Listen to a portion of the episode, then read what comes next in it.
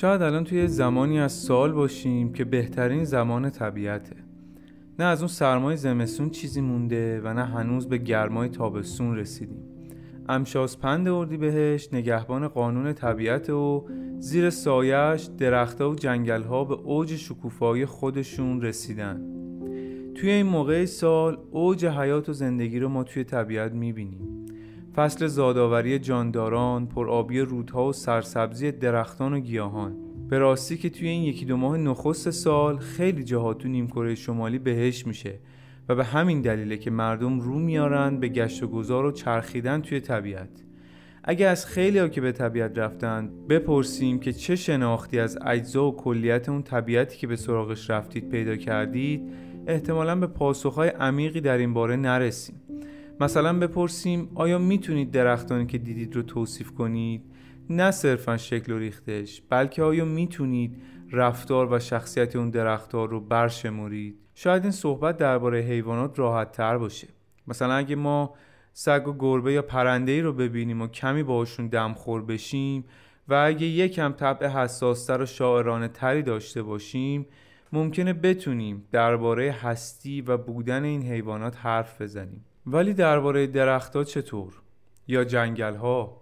آیا به نظرمون درختها موجوداتی سفت و سخت و ساکن و بیعقلن که ایجا خشکشون زده و فقط منتظر آب و نور و غذان؟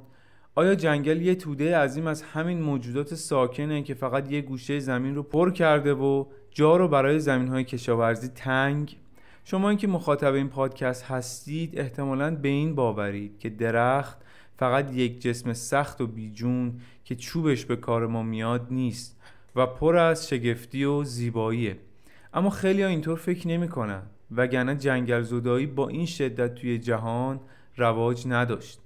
مگه میشه که ما بتونیم موجودی رو که باور داریم سرشار از شگفتی و زیبایی زخمیش کنیم و با تبر و اره برقی به زمین بندازیمش؟ این کار فقط از انسانی برمیاد که درخت رو مثل یک سنگ یا یک شیء بیارزش ببینه و احساسی هنگام بریدنشون نداره. یادمون هست که توی کودکی چه احساسی نسبت به درختها داشتیم. هر وقت درختی رو می‌دیدیم انگار که جهانی فرای این جهان روزمره ما پیش رومون پدیدار می‌شد. انگار که درخت با ژرفترین لایه های هستیمون پیوند برقرار می‌کرد و ما یاری ابدی رو کنار خودمون می‌دیدیم. وقتی که توی سرمایه شب زمستونی یا گرمای یک ظهر تابستونی روی تنه زبرشون دست میکشیدیم انگار که به انرژی زمین متصل می‌شدیم و دلمون می‌خواست همیشه بغلشون کنیم. وقتی که توی بهار عطر شکوفه هاشون برای چند روز خونمون رو پر می‌کرد به راستی که دیگه از مستی و سرور توی این دنیا نبودیم. اون زمان که روی شاخه های درخت توی حیات خونمون دونه کوچیکی از میوه نرسیده سبز می‌شد انگار که شاهد تولد فرزندی بودیم. به همون اندازه خوشحال و امیدوار به جهان. و وقتی که توی تابستون یا زمستون میوهشون می‌رسید و ما این مایده های زمینی رو میچیدیم توی خود آسمون بودیم. درختان نهایت سخاوت و زندگی بودن اما ما براشون چی بودیم؟ آیا دید انسان به درخت یا جنگل در طول تاریخ خودش همیشه اینطور سودجویانه بوده؟ یا این سوال بهتر جایگاه درخت توی روان و زندگی انسانها چی بوده؟ برای پاسخ به این سوال خوبه که اساطیر و ادبیات و ذهن انسان گذشته رو مطالعه کنیم تا ببینیم دیدگاهش نسبت به درخت چی بوده در بسیاری از نوشته های کهن و اسطوره های جهان ما مفهومی به نام درخت زندگی یا درخت جهان رو داریم مثلا توی کتاب رساله در تاریخ ادیان نوشته میرچالیاده از یک دراسیل یا درخت جهان در اسطوره های اسکاندیناوی گفته شده یعنی کیهان به صورت درخت قول پیکر تصور می شده یا جای دیگه در کتاب اسطوره رویا و راز نوشته میرچالیاده از قول ایشون نقش شده که شمنها از طریق درختان به آسمان متصل می شدن و به عالم بالا می رفتن. یعنی درختان پل ارتباطی ما با عالم مینوی بودند درختان توی اساتیر یا میان اقوام باستانی مقدس شمرده می شدن. درخت عالم صغیر بود چون که تکرار منظر کیهان به شمار می اومد و جلوه از کل بود یا از دیدگاه دیگه ای برخی درختان مرکز این جهان یا ستون ارتباطی جهان زیرین، زمین و جهان زبرین به شمار می رفتن. یا حتی خانه خدا حساب می شدن. در دعای بابلی اومده در اریدو درخت کیسکانوی سیاهی رویده که در مکان مقدسی آفریده شده. فروغش فروغ لاجورد تابان است و به سوی دریای آبسو گردن می کشد در نوشته های کوهن هندو کیهان همچون درخت قول پیکری تصویر شده. در اپانیشات عالم درخت واژگونیه که ریشه توی آسمون داره و شاخ و برگاش بر سراسر زمین گسترده شده. توی اساطیر مصر هاتور یا هاسور در درخت زندگی یا درخت بیمرگی و جاودانگی جای داره و به روان مردگان نوشیدنی و خوراکی میده. توی اساطیر ایرانی نخستین زوج بشر که مش و مشانه هستند از ریواس پدید میاد کتاب دیگه که به طور جزئی تر به جایگاه اسطوره درخت می‌پردازه کتاب اسرار درخت زندگی نوشته راجر کوک با ترجمه سوسن سلیمزاده و هلینا مریم قائمی هست. در جای از پیشگفتار مترجمان این کتاب نقش شده که سرخپوستان آمریکا معتقد بودند که درختان استخونهای زمین خاک به منزله گوشت و رودها رگهای زمین هستند و چنانچه ما درختان رو قطع کنیم به راستی خیشتن خیش را کشته ایم. این کتاب در جای دیگه ای سراغ میرچالیاده رفته. در اینجا ایشون تاکید داره که درخت منبع زندگی و نماد جهان زنده و پویاست. زیرا همواره احیا میشه و شاید این ویژگی درخت بوده که چنین جایگاه بلندی رو توی ذهن ما انسانها حک کرده. جای دیگه توی این کتاب از قول کارل گوستاو یونگ ذکر شده که ایشون تصویر درخت در رویا رو نماد خیشتن و روند رشد و کمال توصیف می‌کنه و این رو همون فرایند تفرد انسان می‌دونه. یونگ همچنین توی کتاب انسان دروح دارد میگه که نماد درخت از قدمت زیادی برخوردار است. محقق فنلاندی اون هولمبرگ که نماد درخت زندگی را مورد بررسی قرار داد آن را با شکوه ترین افسانه آدمی مینامد مهداد بهار اسطوره پژوه ایرانی در کتاب از اسطوره تا تاریخ فصلی را به درخت مقدس اختصاص داده و از اهمیت درخت در اقوام مختلف و همچنین در ایران باستان می نویسه. به طور مثال ایشون نوشته که پادشاهان پارسی پیوسته درخت چنار رو گرامی می داشتن. یا حتی در دوره پس از اسلام چنار همچنان درخت مهمی بود به طوری که افراد مهم و بزرگ رو در پای این درختان به خاک می سپردند. توی ادبیات هم رد پای گیاهان و درختان رو می‌بینیم. این شعر سهراب سپهری رو لابد شنیدیم که میگه می‌دانم سبزه ای را بکنم خواهم مرد. یا هرمان حسه کتابی داره به نام درختان باستابها و شعرها و در اونجا به ستایش درخت پرداخته. به چشم من درختان همیشه نافسترین سخنوران بودند. من آنها را می ستایم چه در قبیله یا خانواده زندگی کنند چه در بیشه و جنگل ها هیچ چیز مقدستر و عبرتانگیزتر از یک درخت زیبای نیرومند نیست. وقتی درختی قطع می شود و زخمهای مرگبارش را برهنه به خورشید نشان می دهد می توان تمام تاریخچه زندگیش را روی تنش خواند. حلقه های سالها زخمهایش همه تلاشهایش همه رنجهایش همه بیماریهایش همه شادیها و نیکبختیهایش بران حک شدند. سالهای تنگ و سالهای پر رونق و حمله هایی که تاب آورده و طوفانهایی که تحمل کرده است. ترجمه این قسمت از متن آقای هرمان حسه از سایت مجله یوتوپیا با نشانی eco-literacy.net و با برگردان آقای روزبه فیض انتخاب شده. خب هدف ما از این همه گریز زدن به ادبیات اسطوره چی بود؟ می‌خواستیم اینو بگیم که درخت یا جنگل چه اهمیتی برای ما انسانها داشته. اما این اهمیت امروزه رنگ خودش رو زیر سایه خودخواهی ما انسانها باخته. جنگل زدایی بیش از هر زمان دیگه توی دنیا در حال وقوعه و این در حالی که ما بیش از هر زمان دیگه به این موجودات مقدس نیاز داریم. شاید شناخت این موجودات بیمانند و زیبا بتونه به ما کمک کنه تا ازشون نگهداری کنیم و به سهم خودمون برای جلوگیری از نابودیشون موثر باشیم. به همین منظور این بار به سراغ کتابی میریم از یک جنگلبان آلمانی به نام پتر وول لبن با نام زندگی اسرارآمیز درختان که این کتاب از متن آلمانی با ترجمه خانم سوزان گبیری منتشر شده و ناشر کتاب هم انتشارات فرهنگی معاصره و ما از چاپ دوم سال 1401 استفاده کردیم. کتاب توی 36 بخش کوتاه مسائل مختلفی را از زندگی درختان و جنگل و ارتباط بینظیر عناصر جنگل با همدیگه بیان می‌کنه. کتاب سرشار از نکته های ناب درباره درختان و جنگل هاست و با خوندن این کتاب به پاسخ پرسش های زیادی می‌رسیم. مثلا اینکه تفاوت جنگل طبیعی و جنگل دستکاش چیه؟ درختان با هم رقیب هستند یا دوست و همکار؟ یا آیا جنگل یک فضای خشک و بیروه از تکه های چوب یا جهانی پر از زندگی و پر از موجودات ریز و درشت؟ مثل شماره پیش لازمه که تکرار کنیم هدف ما معرفی خلاصه کتاب نیست. ما توی این فرصت کوتاه تنها می‌تونیم شما رو به خوندن کتاب ترغیب کنیم. و تاکید کنیم که کتاب از این دست ارزش مطالعه بالایی رو دارن. یه مسئله دیگه هم اینه که همه مطالب این شماره از این کتاب نیست. یعنی ما همه جا مشخص نکردیم که کدوم گفته از کتابه و کدومش از خود ما. بریم به سراغ کتاب. با بخش نخست کتاب با عنوان یگانگی درختان با یکدیگر وارد مبحث میشیم و به موارد جالبی برمیخوریم که توی بخش بعدی بیشتر دربارهشون صحبت میشه. مثلا می‌فهمیم که درختان با روش های مختلفی با هم در ارتباط پیوسته هستند. یکی از این روش ها ارتباط میان ریشه های درختان از راه شبکه های قارچی درون جنگله.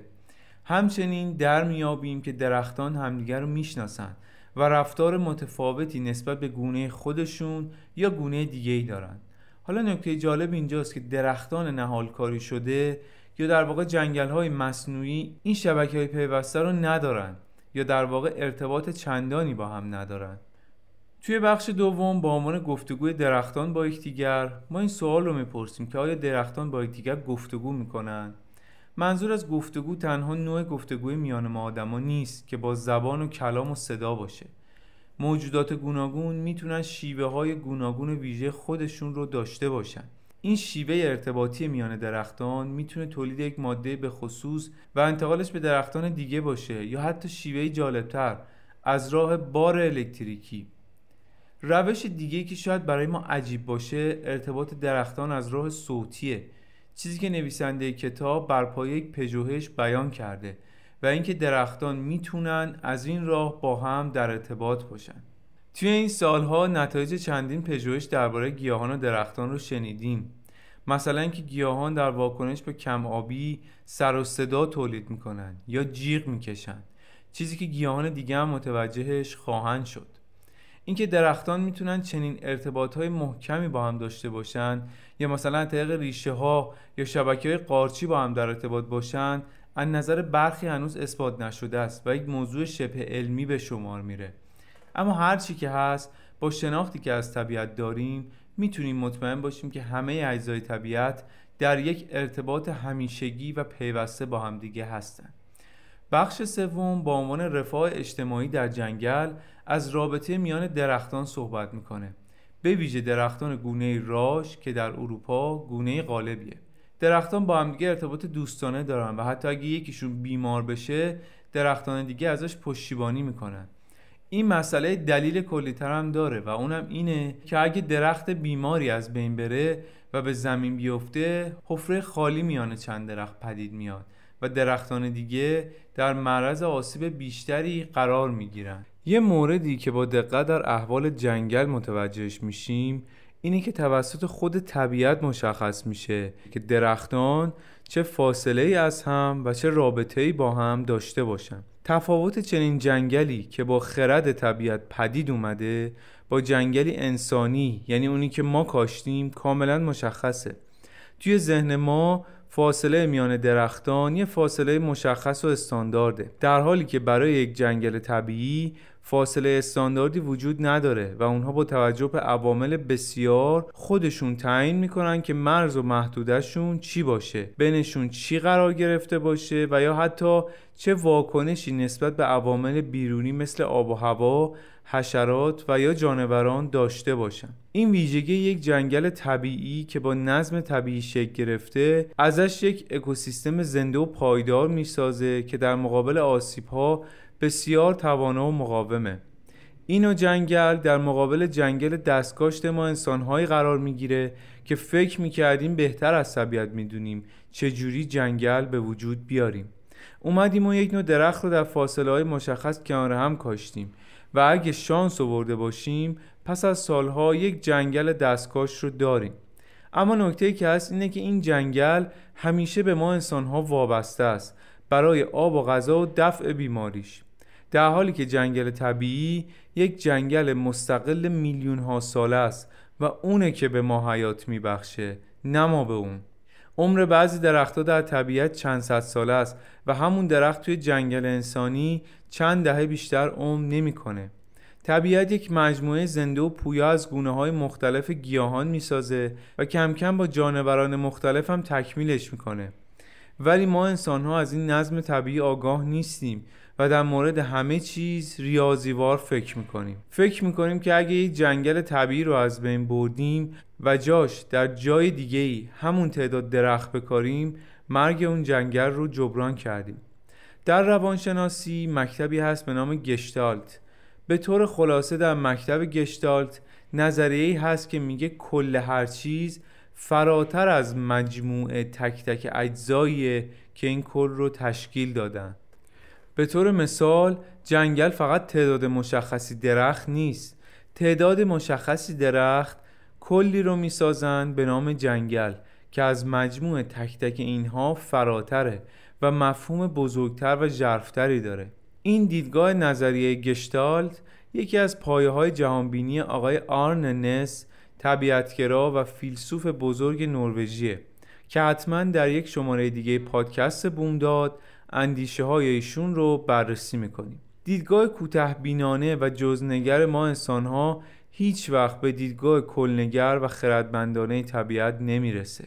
اگه ما اینو می‌دونستیم در کار طبیعت دخالت نمی کردیم. توی بخش چهارم کتاب با عنوان دلبستگی درختان به یکدیگر ما موارد جالبی را از رفتار درختان می‌بینیم. مثلا اینکه گفته شده درختان یک جنگل تمایل دارند با هم در یک زمان شکوفه بدن.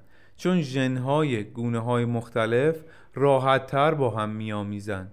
یا حتی درختان با همکاری همدیگه در یک سال ممکنه که شکوفه ندن و به این ترتیب میوهی نداشته باشند. بخش پنجم کتاب با عنوان کدام گونه از درختان شانس رسیدن به کهنسالی را پیدا می کنند از درختان مختلفی که آقای وورلبن اونها رو دیده و شناخته صحبت می‌کنه. مثلا اینکه برخی درختان چگونه فرزندی رو پشتیبانی می‌کنن تا پس از مرگ جاشون بشینه. بخش ششم با عنوان پرورش درست تضمینی برای یک زندگی دیرپاس به نوعی داره منش و شیوه طبیعت رو بازگویی می‌کنه. همون است که همیشه طبیعت با صبر و حوصله بیپایان و بی توجه به زمان کار درست رو انجام میده کاری که به سود کل طبیعته. حالا نمونه این منش و خرد طبیعت رو توی درختها می‌بینیم. به سراحت توی کتاب گفته شده که رشد آهسته درخت جوان تضمینی برای رسیدن او به کهنسالی است. در حالی که توی جنگل های دستکاش تلاش می‌کنن که یک درخت خیلی سریع رشد کنه و حد اکثر سنی که به یک درخت اجازه میدن که رشد کنه بین 80 تا 120 ساله.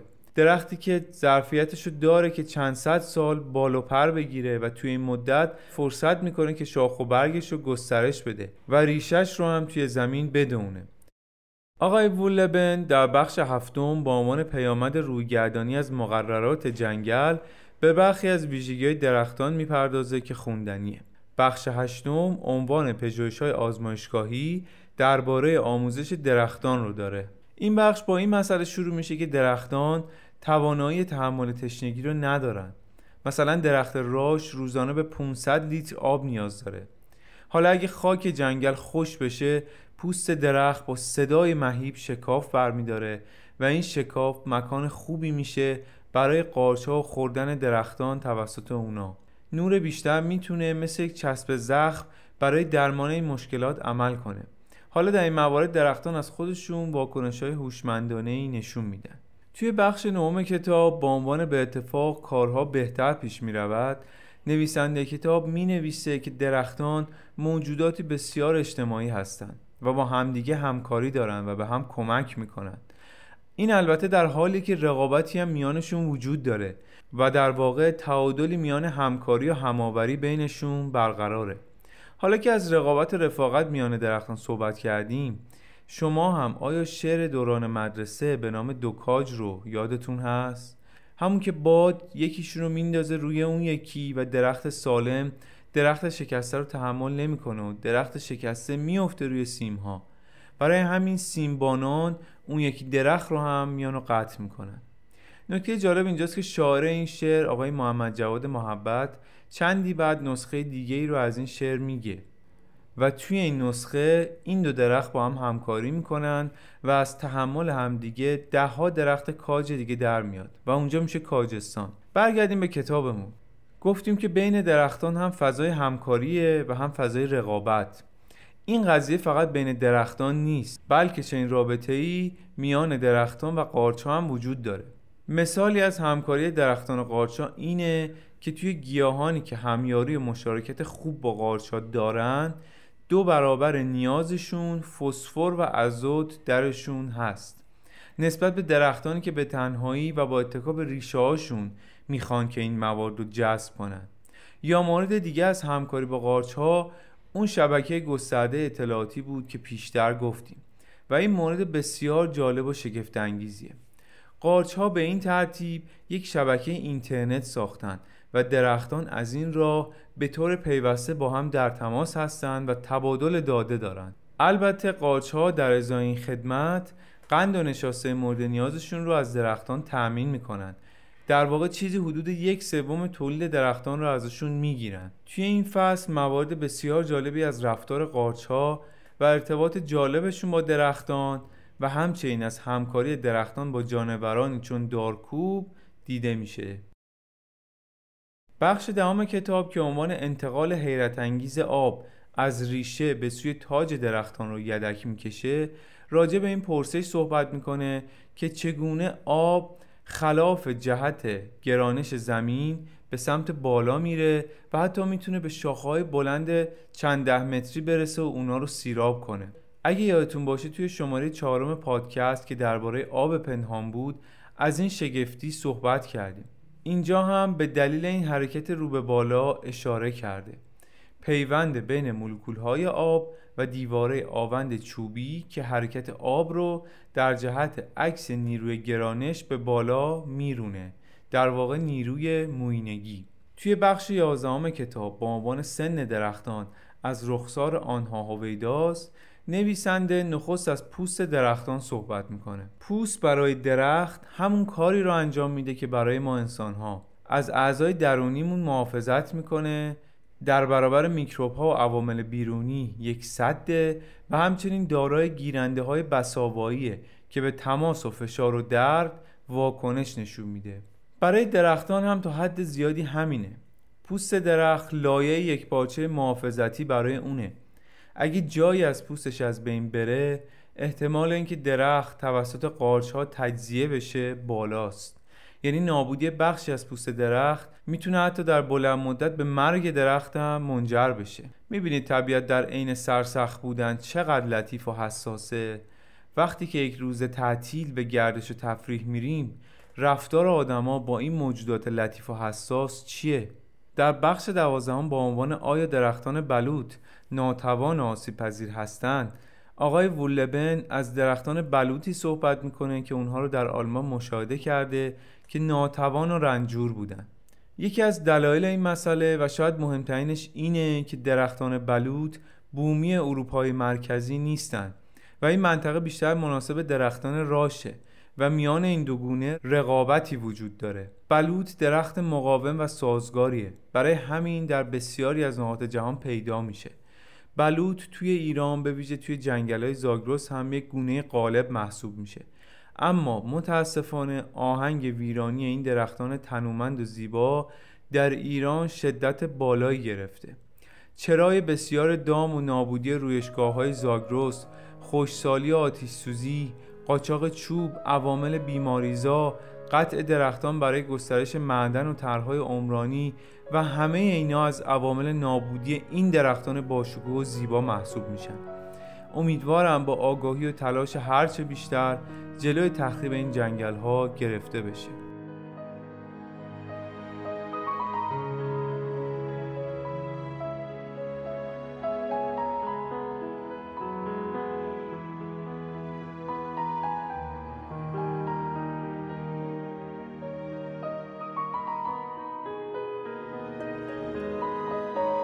توی بخش سیزدهم که عنوان درختان ویژه رو داره ابتدا از جوونه زدن و شیوه رشد درختان صحبت میشه. سپس گفته میشه که مثل ما آدما درختان هم دنبال محیطی آرمانی و ایدئال برای زندگی هستن. شاید بسیاری از درختان توی خیلی از محیطها بتونن جوونه بزنن و رشد کنن. اما به اوج هستی رسیدنشون تنها توی محیط مناسب انجام میشه. بیشتر درختان به ویژه توی منطقه که نویسنده کتاب اونجا هست یعنی آلمان خواهان زمین های بارور و با کیفیتی هستند که سرشار از مواد غذایی باشه. خاکش نمدار و مرتوب باشه و بارش برف هم متعادل.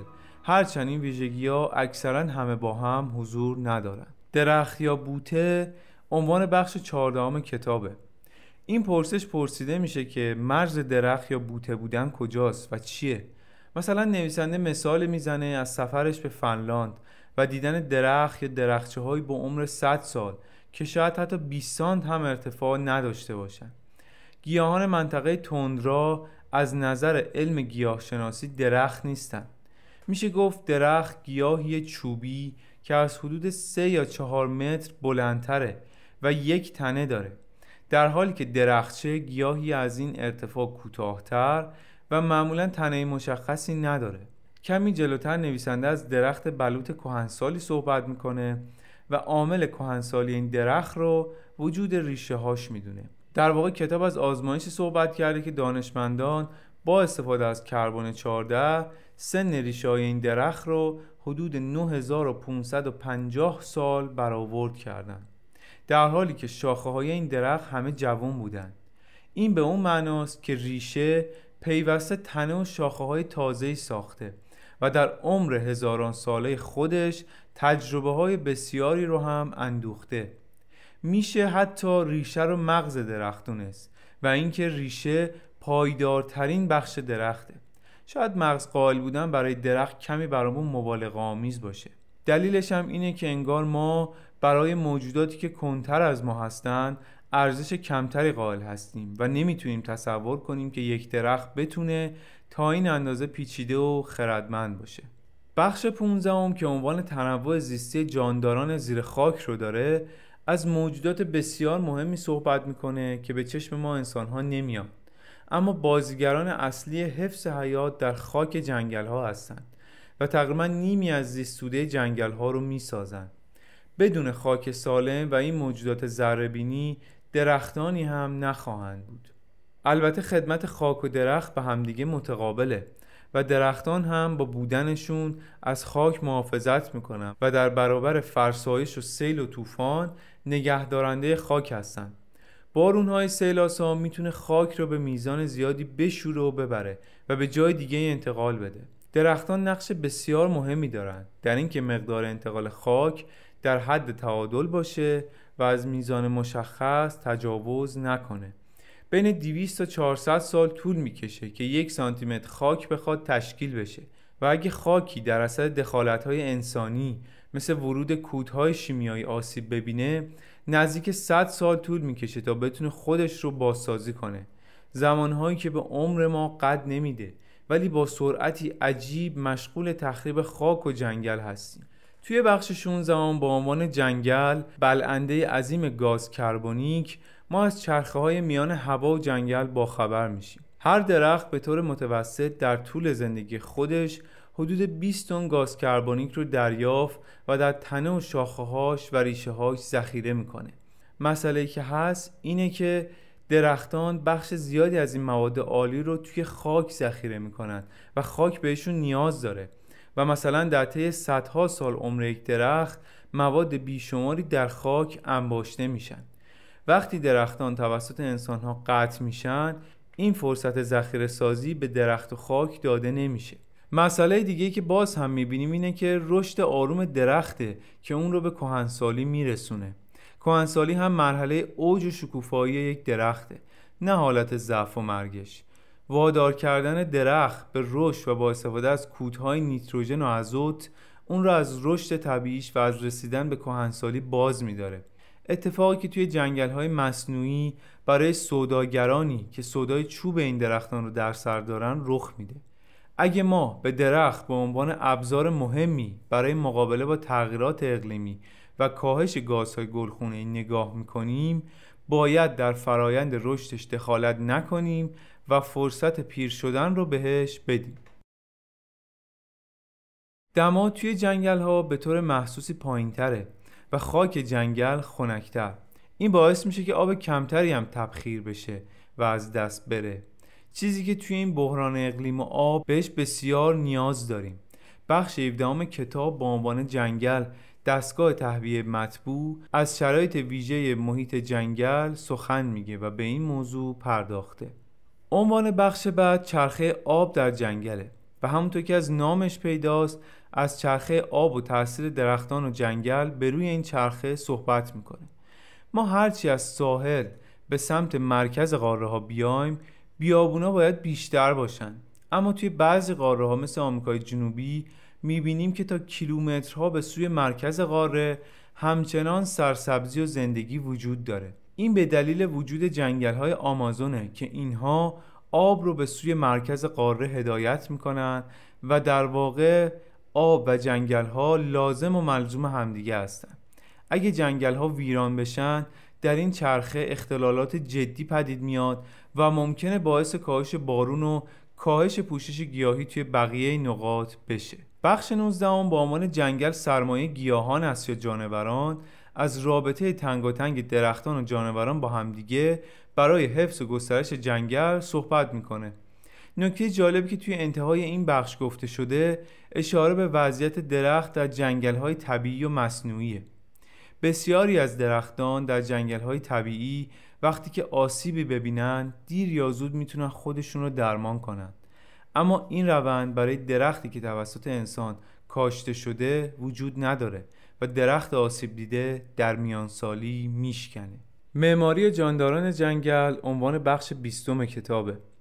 درباره حیاتی بودن درختان برای دیگر جانداران جنگل مثل پرنده ها تنه درختان آشیونه اصلی بسیاری از پرنده هاست. از دارکوب گرفته تا کمرکولی جنگلی. کتاب اشاره می‌کنه که حتی بقایای یک درخت پوسیده هم که کف جنگل افتاده به حفظ تنوع زیستی یاری فراوونی میرسونه. آقای وولبن عنوان تنوع زیستی در جنگل رو به بخش بعدی اختصاص داده و این بخش به نوعی ادامه دو بخش قبلیه.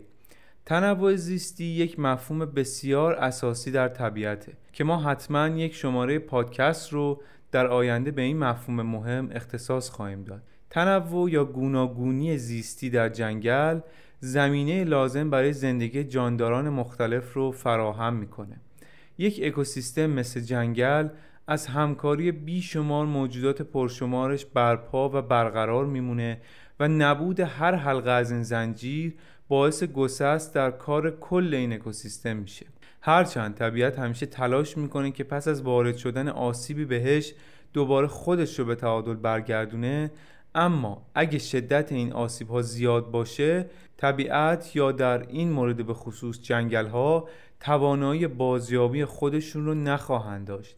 در این بخش کتاب گوشه ای از این همکاری های بینظیر موجودات در یک جنگل رو می‌بینیم. در بخش 22 کتاب با عنوان خواب زمستانی همونطور که از عنوانش پیداست ما با این مقوله در میان درختان آشنا میشیم. خواب زمستونی فقط برای حیواناتی مثل خرس نیست. بسیاری از درختان هم این رفتار رو دارن. در فصلهای گرم تلاش به ذخیره سازی مواد غذایی مورد نیاز توی پوستشون می‌کنن تا توی زمستون آماده مقابله با سرما و یخبندان باشن. سرد و گرم شدن هوا تنها عامل ریزش برگ ها نیست بلکه درختان بلند یا کوتاه شدن طول روز رو هم می‌فهمند به طور مثال درختان راش وقتی آغاز به جوونه زدن می‌کنند که طول روز 13 ساعت شده باشه. در نظر بگیرید که درختان میلیون ها ساله که دارن گذر شب و روز رو می‌بینن و با این قاعده که توی طبیعت همه چیز بر همه چیز تأثیر گذاره قطعا روز و شب و فصلهای مختلف هم باعث سازگار شدن درختان با اونها شده. بخش 23 کتاب مطالب جالب و ارزشمندی در این باره داره. اینکه درختان گذر زمان رو احساس می‌کنن. در بخش بعدی کتاب با عنوان یگانه بودن سلوک درختان به نوعی نویسنده کتاب اینو میگه که هر موجودی توی زیست و مسیر رشد خودش یگانه و بی همتاست حتی دو درخت از یک گونه با تمام شرایط یکسان مثل هم رشد نخواهند کرد و مثل هم نخواهند بود. درختان جنگل در عین شباهت تمام با هم دیگه با هم تفاوت هم دارن. آیا ما انسان اینو می‌فهمیم؟ از نظر ما درختان همه شبیه به همدیگه هستند و ما حتی به طور کاملا یکسان با همه اینها برخورد می‌کنیم. بخش 25 کتاب با عنوان درختان آسیب دیده از آسیب دیدن و روند بهبود درختان صحبت می‌کنه. اینو ما توی این فصل می‌فهمیم که درختان برای حفظ و نگهداری خودشون روزانه انرژی بسیاری رو مصرف می‌کنن. اما اگه آسیبی روی تن درختان پدید بیاد درخت باید انرژی بسیار زیادی رو هم صرف بهبود آسیب خودش بکنه. این چیزیه که بعضی درختان از پسش بر نمیان یا حداقل شرایطی براشون فراهم نمیشه که بتونن انرژی لازم برای بهبود خودشون رو به دست بیارن.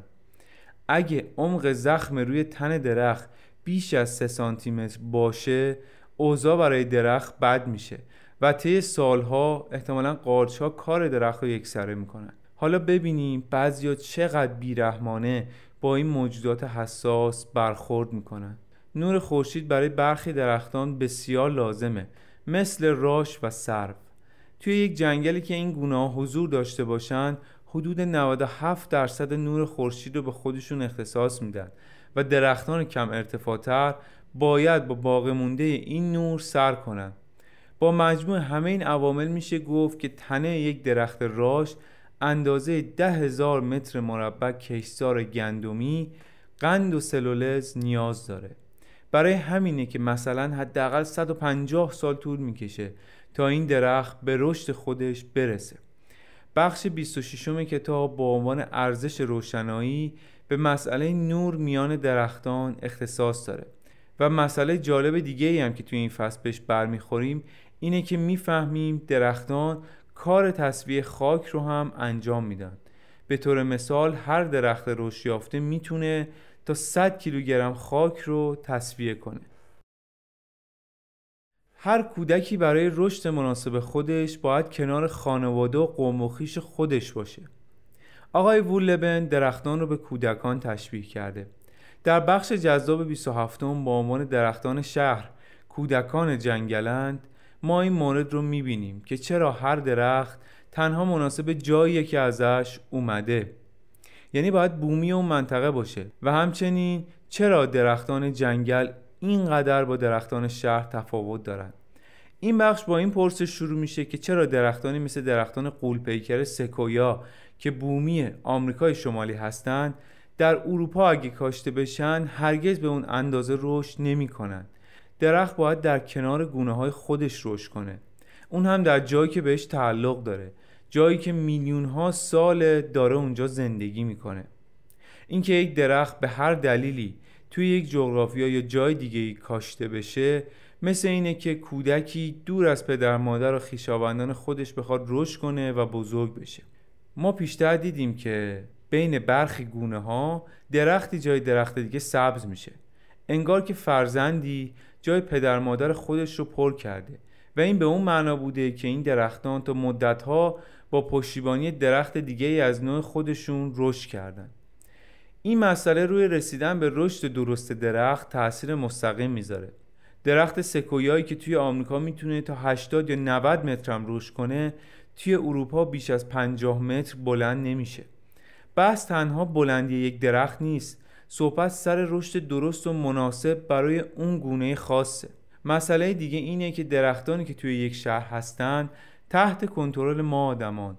به طور مثال ما هر سال درختان رو حرس می‌کنیم تا شاخ و برگ اضافهشون رو بچینیم و قوت دوچندان به ریشه و تنه درخت به خیال خودمون بدیم. اما نویسنده این مسئله رو زیر سوال برده. به این ترتیب که حرس کردن درخت یعنی قطع ساختار مغزگونه اون انگار که درخت حس جهتیابی خودش رو از دست داده باشه. همین چند وقت پیش خبر اومد که درخت چند صد ساله بی‌نظیر و بی همتایی رو توی جزیره کیش با حرس کردن غیر اصولی از بین بردن. بعدا حرس کردن درخت تکذیب شد. اما هرچی که بوده این دخالت انسان بوده که باعث از بین رفتن این حجم از زیبایی و شکوه شده. نویسنده حتی حرس کردن شاخه های درخت برای زیبایی رو هم نوعی کشتار درختان خونده. دلیلش هم اینه که میگه سرشاخه ها و ریشه های یک درخت هم ارز و متناسب با همدیگه رشد می‌کنن. وقتی که ما یک بخش از شاخهای درخت رو از بین می‌بریم در واقع داریم فتوسنتز کمتری رو به درخت و ریشهش میدیم و این باعث نابودی ریشه و خود درخت میشه. نکته دیگه در تفاوت درختی که توی جنگله و اونی که توی محیطی مثل شهر یا روستا کاشته میشه اینه که مثلا درخت سکویا طی سالها ریشه هاش بسیار در جرفای خاک فرو میره. اما توی شهر سکویا توانایی گسترش ریشش رو به این اندازه نداره. مسئله دیگه که توی این بخش گفته شده اینه که درختان یک شهر هر جا که لازم باشه و مسئولین شهری تشخیص بدن بریده میشن. به طور مثال ریشه خیلی از درختها توی مسیر گسترش خودش وارد لوله های فاضلاب میشه. وقتی که بارون شدید میاد و آب توی خیابونا جمع میشه مهندسا شروع به قطع کردن درختان و در آوردن ریشه های زندگی این باشنده زیبا می‌کنن. انگار نه انگار که درخت جهانی زیبا از آرامش و زندگیه. یا حتی بعض وقتا اگه درختی توی مسیر پیاده روی ما آدم در اومده باشه میان و خیلی راحت اون درخت رو قطع می‌کنن تا مبادا سر ما به اون درخت برخورد نکنه. بخش بعدی با عنوان مهاجران فرسوده به نوعی در ادامه بخش پیشینه. این بخش با این عبارت شروع میشه که درختهایی که توی شهر کاشته میشن وطن اصلیشون جنگل ها بوده و انگار که اینجا به گروگان گرفته شدن و کل این بخش مشغول دادن این آگاهی که زیستگاه اصلی درختان جنگله. و ما باید برای حفظ درختان جنگل ها رو حفظ کنیم. اینکه بخوایم تعداد مشابهی از درخت رو جای دیگه بکاریم و بگیم این جبران نابودی جنگل ها رو می‌کنه کاملا اشتباهه. در بخش بعدی یعنی بخش 29 با عنوان کوچ به سوی مناطق اسکاندیناوی از مسئله جالبی صحبت میشه که البته ما توی شماره ششم پادکست توی معرفی کتاب انقراض ششم هم بهش اشاره کردیم. این مسئله جالب کوچ و مهاجرت درختانه. در واقع کوچ اون گونه خاص درخت نه لزوما خود درخت. حالا به چه شکل؟ با گرمتر شدن اقلیم بسیاری از جانوران هم به ارزهای بالاتر جغرافیایی کوچ می‌کنند و بسیاری از این جانوران مثل سنجاب یا جیجاق دانه های این درختان رو توی خاک پنهان می‌کنن همین کار اونها باعث کاشته شدن درختان میشه و پس از مدتی می‌بینیم که انگار درختان به مناطق بالاتر و در اینجا به سوی مناطق اسکاندیناوی کوچ کردن برخی گونه های درختان تا 400 متر در سال هم می‌تونن جابجا بشن. بخش بعدی کتاب با عنوان مقاوم در هر شرایط جوی از توانایی سازگاری درختان با دگرگونی های محیطی صحبت می‌کنه و بخش بعدش هم از بحران های جوی سخن میگه. توی طبیعت ممکنه که برخی اتفاقات رخ بده که برای زیستمندانش شرایط بحرانی رو به وجود بیاره. و توی این بین برخی گونه ها یا برخی زیستبوم ها و اکوسیستم ها ممکنه که از میان برن. حالا مسئله که هست اینه که هرچی اون اکوسیستم طبیعی تر باشه توانایی بازگشتش به تعادل بیشتره. ولی هرچی اون اکوسیستم بیشتر مصنوعی و ساخته دست انسان باشه شکننده تره و ضعیفتر. توی بخش سی و دوم کتاب نویسنده دوباره از کلمه مهاجر برای بیان مطلبش یاری گرفته. عنوان این فصل هست مهاجران از راه رسیده و درباره درختان تازه‌ای که توی یک اکوسیستم پدیدار شدن سخن میگه و اینو میگه که این پدیدار شدن هم معمولا باز به دست انسان بوده. یه مسئله مهم که اینجا هست و ما توی شماره یکم و شماره ششم پادکست بومداد بهش اشاره داشتیم اینه که انسان ها باعث شدن که نه تنها درخت جانور بلکه بسیاری از گونه های قارچی یا میکروبی هم به جاهای مختلف منتقل بشن و این می‌تونه برای درختان یک جنگل فاجعه بار باشه.